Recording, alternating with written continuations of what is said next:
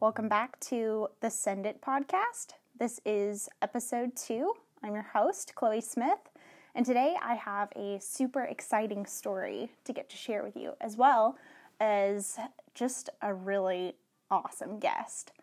I've known Tyler Unger since 2013. I met him in New Zealand, but we didn't really become friends until we met back up in 2015 when we did a school together off of the coast of Auckland in New Zealand. Tyler's one of those guys who kind of goes after every adventure that comes his way. He's a very discerning person, has a lot of wisdom in what he does, but definitely a spontaneous spirit. He is currently living out of a converted van in Canada, and I wanted to have him on today to get to share with you guys a story that he told me last year um, about an attempted summit he did in 2016 on Aconcagua. It was one of those stories that when he told it to me, I was just incredibly inspired by him. Not only his ability to cope when things went wrong, but also just his attitude throughout the whole thing. It re- made me realize how much I have to grow in being able to cope with kind of the mental aspects of some of these sports that we do. I am super thankful to have him as a friend, and I'm really excited for him to get to share this story with you. I hope that you enjoy it. Yeah. Okay, wait. Let's let's do a quick backup. So, tell me who you are and where you live and what you do, real quick. okay. At the moment, I live in Squamish, uh, British Columbia, on the west coast of Canada. Um, self-termed as the outdoor recreational capital of Canada. Uh, very aptly so. It is um, one of the meccas for mountain biking, climbing, um, kayaking, wind windsurfing, kiteboarding, like pretty much anything outdoors that you can imagine. We have it, and we have um, very good terrain for it, very good conditions. Um, so the whole town is just full of adrenaline junkies, basically. Um, in Squamish, I live in my van, which you can probably see I'm in right now. It looks more like a scary basement, I've been told, but um, it's my favorite van. It's my favorite van. it's a work in progress. It's getting there. What's your like outdoor fix of choice? Ooh, I don't have one. Oh man. I I have found that over the years I spend a lot more time climbing, um, or um, even scrambling mountains. I just like going vertical for some reason. Um, but that being said, like I, I'm also really enjoying whitewater kayaking and um, I would mountain bike if I had five grand for a new bike, um, but I don't, so I don't do that. Um, yeah, it's yeah, I'm pretty much anything outdoors in nature. I'm there. I'm on it. How did you decide that you were going to do that trip? Um, that's actually a really good question. Uh, it sort of it took place over a couple years before I ended up going. Um, I remember talking with one of my students that I was staffing at the DTS, um, like after DTS, because um, we hung out quite a bit and we still do and go climbing and stuff like that. And um, one day we were just sort of talking, and the idea of the seven summits came up. You know, the highest mountain on each continent, and we both got really stoked on it. Uh, but you know, we we sort of just thought it was one of those things where you get stoked on it, and you know it lasts a week or two, and then you just sort of move on to other things. Um, yeah. And so, but it didn't, right? Obviously. Um, it was maybe. It was probably eight months to a year later. Um, yeah. All of a sudden, just the idea came up again, but we had he had some friends that were cool and keen on it, and I had some friends that were keen on it, um, and then Corey, uh, another guy from our DTS, another one of my uh, students that was there, he was keen on it. And all of a sudden we had this crew, and everybody was super motivated. Yeah. Um, and it just sort of snowballed from there, and it kept growing, and sort of got to the point where we just realized, like, oh, this isn't just you know shooting the breeze. This is actually something that we're going to um, put a legitimate, intentional effort into accomplishing. Yeah. Um, yeah, so it grew, and we set a date, and then we started getting sponsors, and we um, added a mission element to it as well. Um, and yeah, and then eventually there we were on the mountain. So, leading up to the trip, what what were kind of the thoughts that were going through your head before you even set foot on the mountain? What were kind of what were you thinking about? What um, were you stoked on, and what were you? What were some fears, or were you worried about not making it, or kind of what was going on? The thought of making it or not making it wasn't really that important to me. I mean, obviously, like I, I spend a lot of time in the vertical world, and a big part of that is getting to the top. so, especially when you when you put all this time and effort into planning such a massive expedition, it kind of goes without saying that you really, really want to get to the top.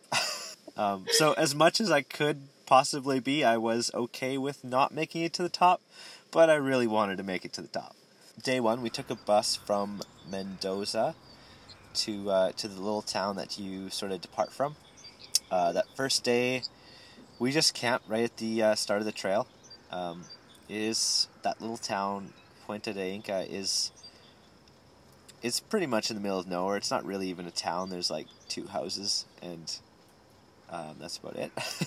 it actually used to be the site of an old like spa sort of hot springs area which you can still go see. There's just sort of ruins right now, and they're just it's actually pretty spectacular. So we just explored that, um, and it was a pretty good time of exploring some ruins with uh, some good friends and getting stoked on what was to come.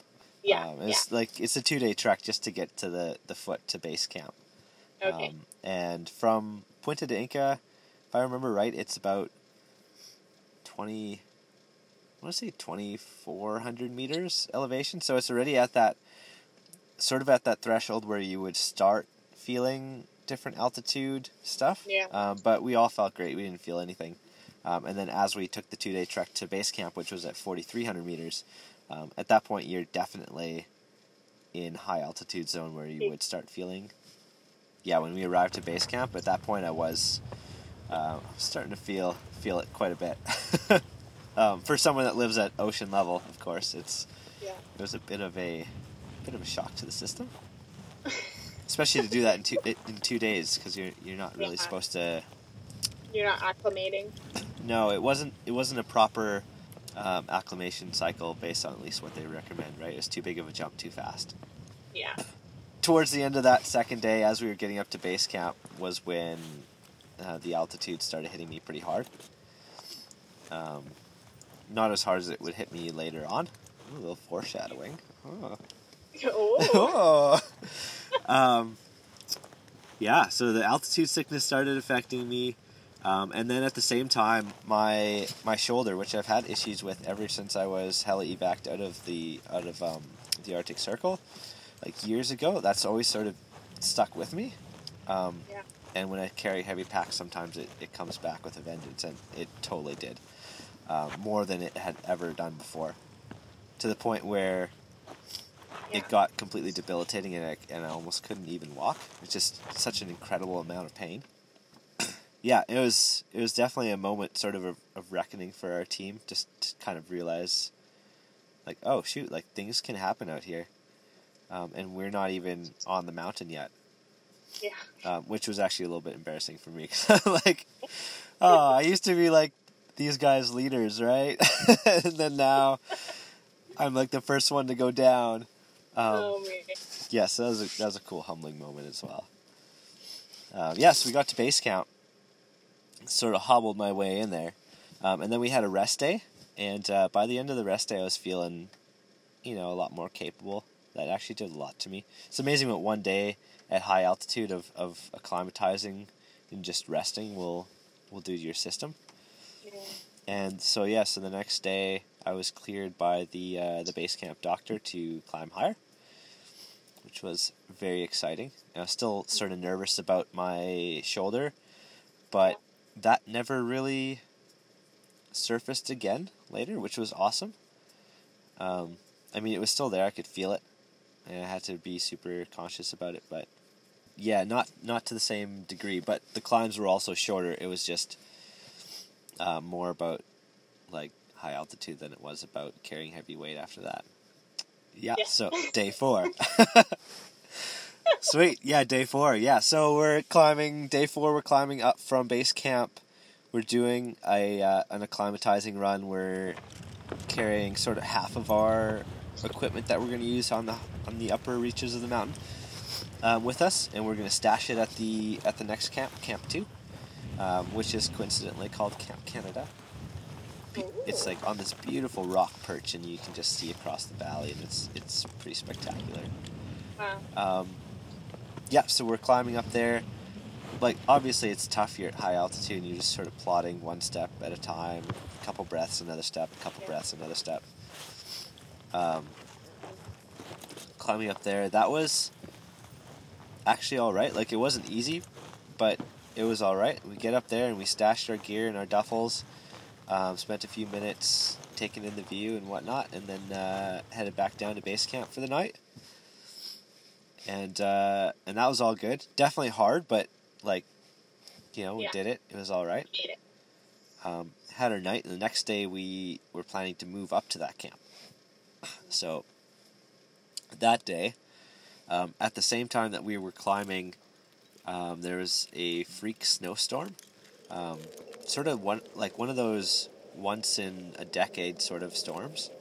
Um, and we went from having sort of bare rocky ground heading up to um, like a meter of snow in some places. Uh, it was an immense amount of snow dumped overnight, um, and he, it was it just kept going.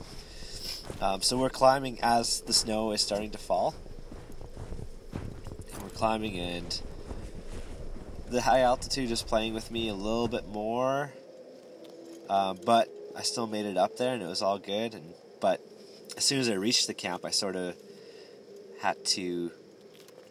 I just sort of collapsed for a little bit, and I started coughing, which is not a really good sign at high altitude, and my my lungs just couldn't quite get enough air, um, which is normal when you're at high altitude, but it was to a degree where it sort of felt like I was being choked out. Which is a super fun feeling. the bed. yeah. Um, but you know, after after about you know five ten minutes of resting and getting you know my heart rate down and and my body's need for oxygen down, um, it started to be all right, and we started moving around. We set up camp. We set up the tents. Um, sort of organized our, our things and started cooking dinner. Um, it was all all pretty good. Um, it's really hard to eat at high altitude because you just nothing tastes good, um, and you just don't want to eat, but you have to eat because you're burning so many calories every day. Yeah. Um, so I sort of force fed myself till I was full enough that I was happy I was getting enough calories. Um, Yeah. At this point, like the snow is coming down thick, like really thick. Um, Could you see it all? not past, I would say probably visibility was maybe like 15, 20 meters. So it wasn't that much, um, but at the same time, it wasn't awful yet either. Yeah. Yeah. You could still sort of see the extensive camp, like you weren't going to wander off a cliff or anything. Um, yeah, so I, I fell asleep almost right away after after dinner because I was I was pretty done. Like my body had a pretty drastic toll taken in on it during that day. Yeah. Um, so I went to sleep, or I tried to sleep, anyways. I I tried to sleep for probably like that's probably eight eight ish hours, like way into the night. Um, and I just ended up lying there and tossing and turning, and over the time, like I just kept having this feeling in my stomach that grew worse and worse, and it's just like nauseating. And like, I don't get stomach sick very often. Um, even when I was in India or Pakistan, like it just didn't really ever happen. I've got a pretty good stomach, Yeah. so when I start feeling like nauseous, it's usually a sign of something pretty bad. Pretty. it's a go. yeah, it's like, oh no, something's happening. I don't like this thing that's happening. Yeah, it just grew until the point. I think it was like two or three in the morning when it kind of all came to a, a climax of unfortunate events. Um, and I was fighting it the whole time. I was like, no, like, I need that nutrition. You have to stay in my stomach, stay in my stomach, stay in my. Oh no, it's coming out! just in that moment, I just ripped open the tent and stuck my head out in what had become a full-on blizzard, and just started hurling violently Oh until there was nothing left in my stomach, and then I continued hurling violently. It was awful. I woke up the, the, the rest of the team in the tent next to us, and uh, they can probably describe more what it sounded like, but um, apparently it sounded pretty bad, which it was pretty bad. Um, so that was pretty cool that I um, vomited out all the uh, nutrition that I needed to recover from the day and work towards next. I tried to take a little bit of water to rehydrate after that, and um, promptly went for a second bout of Oh. violent vomiting.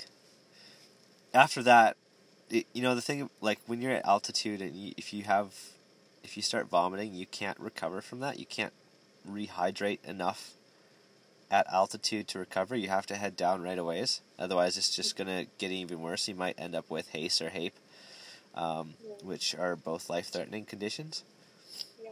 So the decision was made pretty quickly that like, okay, yeah, Tyler's going back down to base camp and possibly getting um, heli evac out to uh, lower altitudes because base camp is still at 4,300 meters, Yeah. and basically anything above like 2,400 to 3,000 is considered high altitude.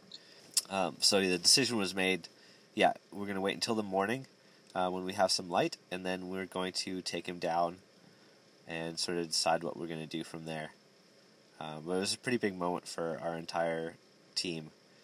Um, pretty big moment of reckoning, like, oh, this trip could be over right now for all of us um, because of Yeah. these circumstances. Which, like, I didn't even have the capacity to feel bad at that point. I just didn't feel anything. Um, I didn't even know what was going on, really. I just lay down, and I actually did get some sleep after that, which was sweet. Um, woke up the next morning, they started packing all my stuff up for me, um, and then once we were ready to roll, they that's when they sort of got me up, and I spent probably, apparently, a crucially, lo- uh, an incredibly long time getting ready and getting dressed. Um, and so, and after that, um, they tried to see if I could walk and stuff, and I couldn't really walk. Like, I, I'd take a couple steps and I'd fall down. Um, everything was pretty hazy. My balance was off. I couldn't really focus on anything. Um, I had I had like a vague notion that like we're going downhill, like we're going back to base camp. Sort of, this is the plan. Um, but I would forget it at times and be like, "We're going. Why are we going down? We're going down, down. We should go up." And then, and then also come back and be like, "Oh, yeah, I need to go down. I should go down." and then, and they tried like, so we're trying to go down in these whiteout conditions on terrain that has now been covered in, in some areas up to a meter of snow. So we have all of our landmarks are gone because our landmarks were rocks, but our rocks are under snow. Yeah. Um, and so, yeah, we had, or I should say, they had more of a difficult time navigating. I just sort of was dragged along wherever they went. Um, they tried multiple techniques to get me down the mountain, um, putting me in one of our duffel bags and sliding me down.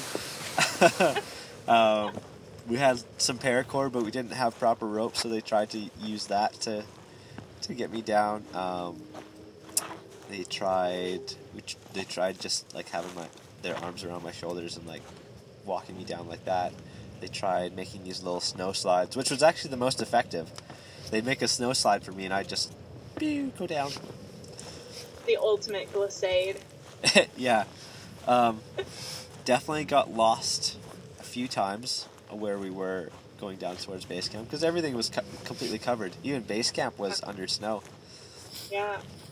Um, and they had actually the the Rangers had shut down uh, base camp. They weren't allowing anyone to go any higher that day, just because the conditions were uh, not great. There was definitely some slides happening around as well, uh, which made things interesting. Uh, yeah, and once we got probably within within 10 to 15 minutes of the uh, of the base camp to um, like medical people you know what i mean. Anyways they came up they uh, they harnessed me up and they sort of brought me the last uh, last little bit. Um, they brought me to the base camp doctor and she checked my oxygen levels and everything and gave me um, three shots of uh, what was it, dexa dexamethasone, straight to the posterior, which was that woke me up real fast.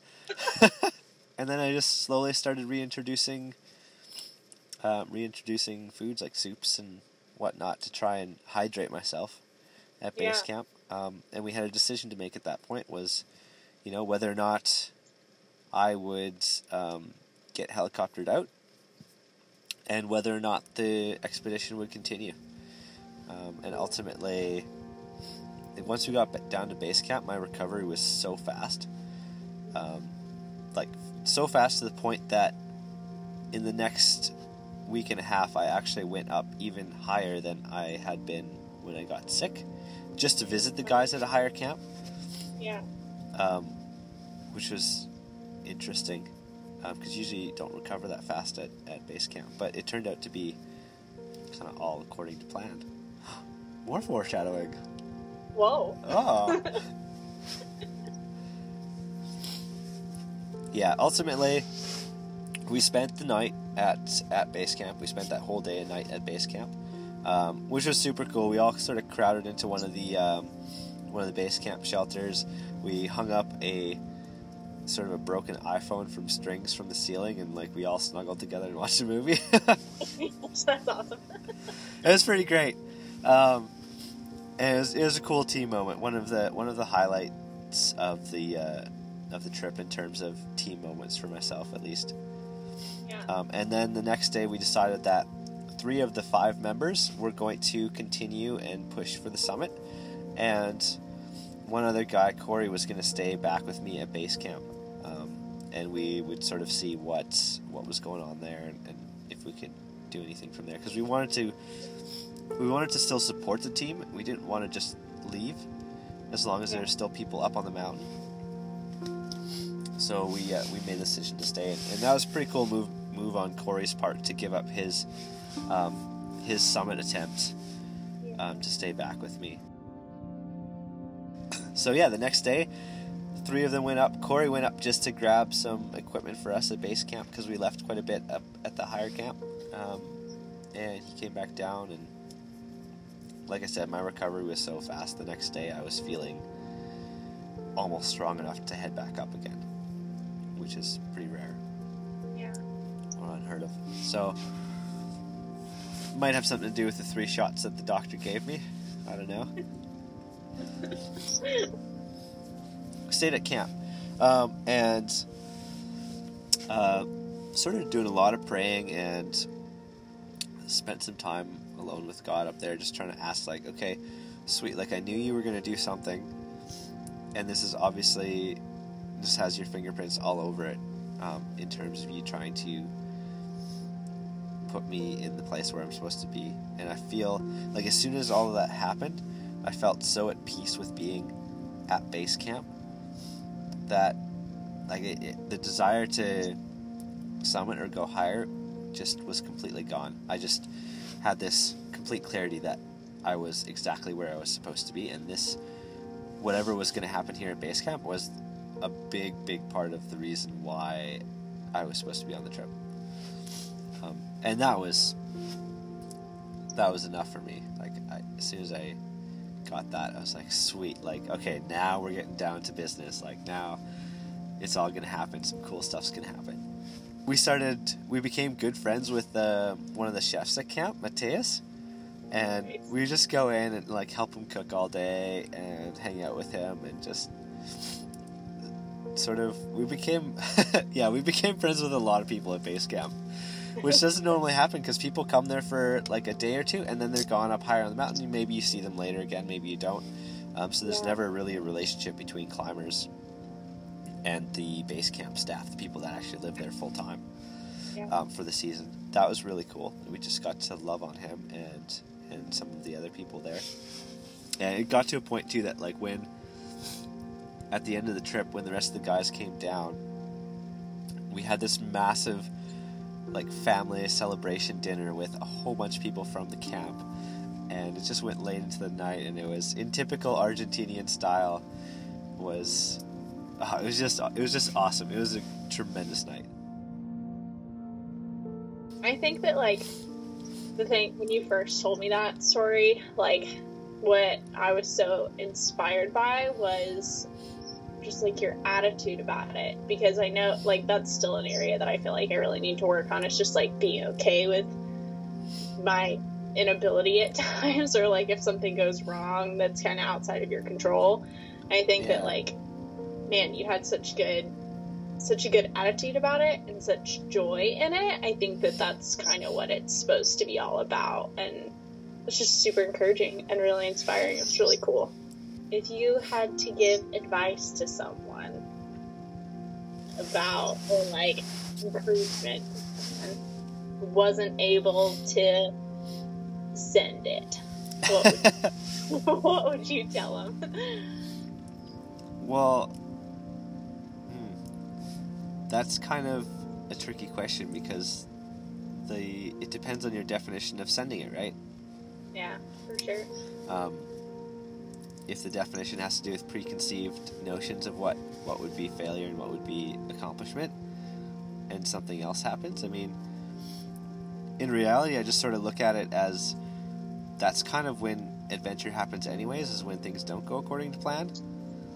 And so you usually end up with better stories and, you know, more, gro- more personal growth and, and, I don't know, it's just better experiences. Thanks for listening in, guys. Tune in next week for the Send It podcast.